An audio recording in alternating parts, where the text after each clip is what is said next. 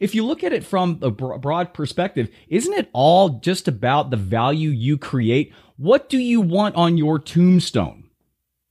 And now for something completely different.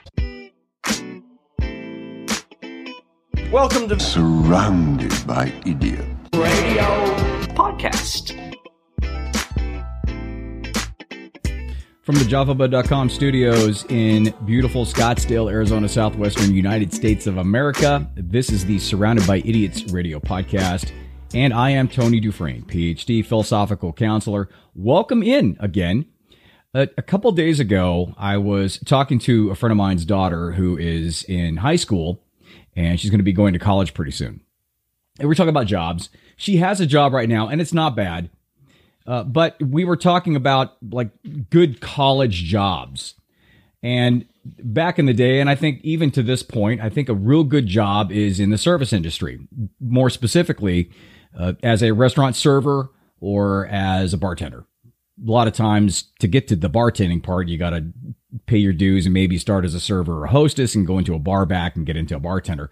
But all that being said, it's kind of that industry. I was talking to her and explaining to her kind of what lessons you can learn as well instead of just making good money, which you do if you look at it from the possibilities in terms of jobs when you're that young.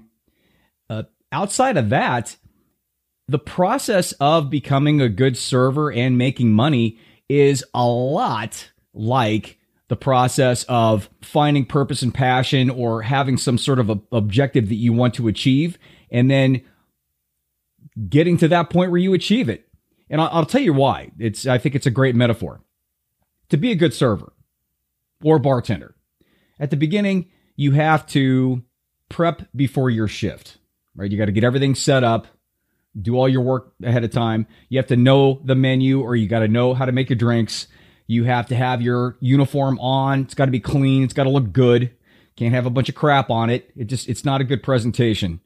Uh, also, you have to set up your station. You either have to do your your bar prep and get your ice ready to go and get all your all your glasses lined up, or in terms of a server, you have to set your tables, or you have to get your coffee station ready to go. Got to roll up your utensils, and you got to have all that stuff done. That's your prep. That's your it in terms of the metaphor. That's going to be your research in your job, or doing the things that are necessary to so you can start taking action on where you want to go because that's exactly like it is at the beginning of the shift of a serving shift. Now, once the shift starts, this is where it gets fun, right? Because it would be great to have everything just go perfectly. Shift starts at five. You know, a couple people come in. The hostess seats one or two at a time, and usually you've got. We used to call them downs, but they're tables, and usually you would have I know, five, six, seven tables in your particular area. And it would be great to have a couple sit at a time. And then you could easily get to them and chit chat a little bit and create a, a relationship with them, a little connection with them. That would be great. But what happens? That doesn't happen because five or six rolls around, it's dead. Six, ten comes around, there's like a hundred people at the door and they sat five or six at a time. And you're like, ah, great. So now you're running around like a chicken with your head cut off. You've got I don't know, 15, 20 people that you got to take your orders from and get the waters to and make sure everything's okay and, and make sure that they feel as though you're being attentive enough for them. Plus, you have bad customers sometimes. You just have people who come in that are, have had a bad day or they're just not great people and they're taking it out on you. I used to call it the the kick the dog when you get home thing. It's they just they're just projecting all of their bad juju on you, especially as a server because they think since you're serving them, you're subservient to them. Which that bothers me more than anything. And I have to tell you if I've if I was ever on a date and the girl was rude to the server, that would be it for me. I don't care what she looks like. I don't care how fun she would be. If she was rude to a server, that tells you a lot about a person or rude to a bartender. It's just, it's it, I'm kind of mushing them both together because I was doing both. But you have bad customers. The the seating can go absolutely like dumpster fire wrong, right? Like I talked about. There's also kitchen issues too, because the kitchen tries to stay up on stuff because that's their job and they want to. It makes their life easier.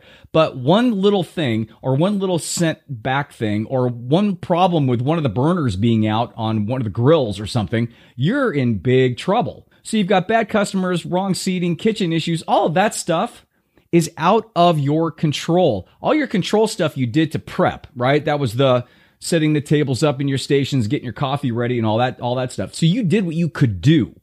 Now, you've got a situation in your life where you you throw yourself out there, there are p- other people involved, there is the world involved and all of a sudden you got to tap dance around a little bit. You have to improvise. You have to experiment a little bit, maybe, because it's not working out the way you thought it exactly would work out. Same thing in life. It's the same exact thing. And it's all about accepting the ups and the downs during the shift. Because it is very rare, and correct me if I'm wrong, industry people out there, that you have a shift that goes completely smooth without any issues at all. There's always one little hiccup. Doesn't have to be a major one, but there's always one little issue that you kind of have to dance around a little bit. But isn't that life? Isn't that life to where you have this feeling or this thought, or you've decided that you have this skill or this talent or this passion that you want to share with everybody, be it makes making something on Etsy or starting up a consulting service, and you start kind of planning out your little gig, your little side gig, your little betapreneur thing. And that part's easy because it's there's nobody involved. It's just you. But once you start putting it to action and putting it out there and kind of getting the feel for how it's going to be received, how it's going to work, how clunky or not clunky it is, you're going to get feedback. And you're also going to get situations to where it doesn't line up to exactly how you thought it was going to line up. It's the same thing as bad customers getting wrong, bad seating and kitchen issues. It's the same exact thing. You cannot control it. But what happens with with you got with you serving guys and bartenders at the end of the shift? And why do you put up with this crap? Why do you put up with bad customers or people that are just dicks? Because you know in the end you're going to get paid. You would not be there if you weren't getting paid. So obviously, the amount you're getting paid is enough to keep you in the game. So what a good server or a good bartender does is they roll with it. Now they might get bent in the moment, and especially if you've got a manager yelling at you that's an idiot and doesn't know the process. Uh, yeah, that that some, and that's actually a part of the things you can't control either. You got to deal with that crap, but you've got to deal with all all of the ups and downs, which means sometimes you're going to have good feels and sometimes it's going to be crappy feels. But it's all part of the process, isn't it? And I've talked about that a lot. It's not about just being happy or feeling fired up all the time because that doesn't exist in life.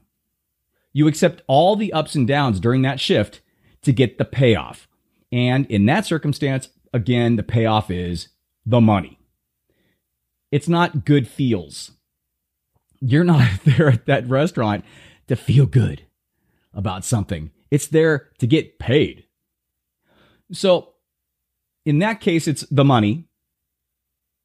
But it is a great metaphor for the process and the journey along the road towards anything that you want, any expansion that you want in your life. So, the question I have for you is if you take that and apply that to just life, what is your currency? If it's just money, if you're looking to get into something just for money, then good luck because you really shouldn't be listening to me because I'm basically telling you that's a part of it, but that's not the reason. Because if you do something and you do and you find your niche, you do something well, you do something with enthusiasm, you do something with curiosity, you do something that you want to do because you know that you can make this whole big blue marble a better place then the the money will come. The funny part is, and I've talked about this a thousand times, the money's not going to be the issue anymore. You're going to conform your life around the money that you are making if your focus switches to and reframes to the value that you are creating. If you look at it from a broad perspective, isn't it all just about the value you create? What do you want on your tombstone? That comes back to this whole thing about being a good server, being a good bartender, being a good human being, and realizing the process is fraught with obstacles and dangers and whatnot, but you have to be okay with the downs and the ups at the same time. And you have to also know what your currency is. What is your objective? What is your bottom line? What is the main motivation you want to do something? If it's money, you'll make it, possibly there's a good chance that it might take you a little bit longer because having that as a main motivation is not a good motivation. Because once you do get it, then you're going to want more, and you're ne- you'll you'll never find that missing piece, that little missing piece of your soul that you're looking for. And that brings me to the last part about this because a lot of times when people think about the reasons why they do things, maybe from an out of control ego issue or from an particular insecurity that was created in them from a, a an over need for safety or for security or for acceptance or for love uh, or filling a hole uh, because they felt as though maybe subconsciously when they were young they didn't get the attention from their parents that they should have gotten which newsflash a lot of us didn't but if you notice if you just take a quick look around the main motivation for a lot of people doing things is to fill these gaps, these ego gaps. And they're not for pure, true self, sharing value, meaning reasons. And that's why a lot of people can go on their journey and they be, they continue to become frustrated. They they're never fulfilled because they're trying to fill something that can never be filled because there's nothing there's no missing piece. There is no gap to be filled. You are whole and complete. But the ego loves to set it up to where you think as though you need to fulfill something that somebody didn't give you that they should have when you were young. Most of the time, it always comes down to the parental relationship or something traumatic that happened with a close personal friend when you were younger. So if you have any inclination that that is a reason for one of your biggest motivators to do things in life, then I highly, highly, highly recommend talking to somebody, going to therapy, getting balanced, putting that in the right perspective, reframing the value of your life into, into you, into embracing your uniqueness and who you are rather than what you're not and what you're missing. Because that is huge in the overall life fulfillment game. That's it for this week. I hope you enjoyed that. Remember javabud.com for everything. Also, I'm doing YouTube videos now, so if you want to go and check this out on the YouTube video, you're more than welcome to. I also have the Alexa flash briefings going on. That's like 30 seconds to a minute every single day of little clips from the show. Hope things are great. I'll talk to you next week. I'm too tired to pretend I don't want to be alone. I'm calling all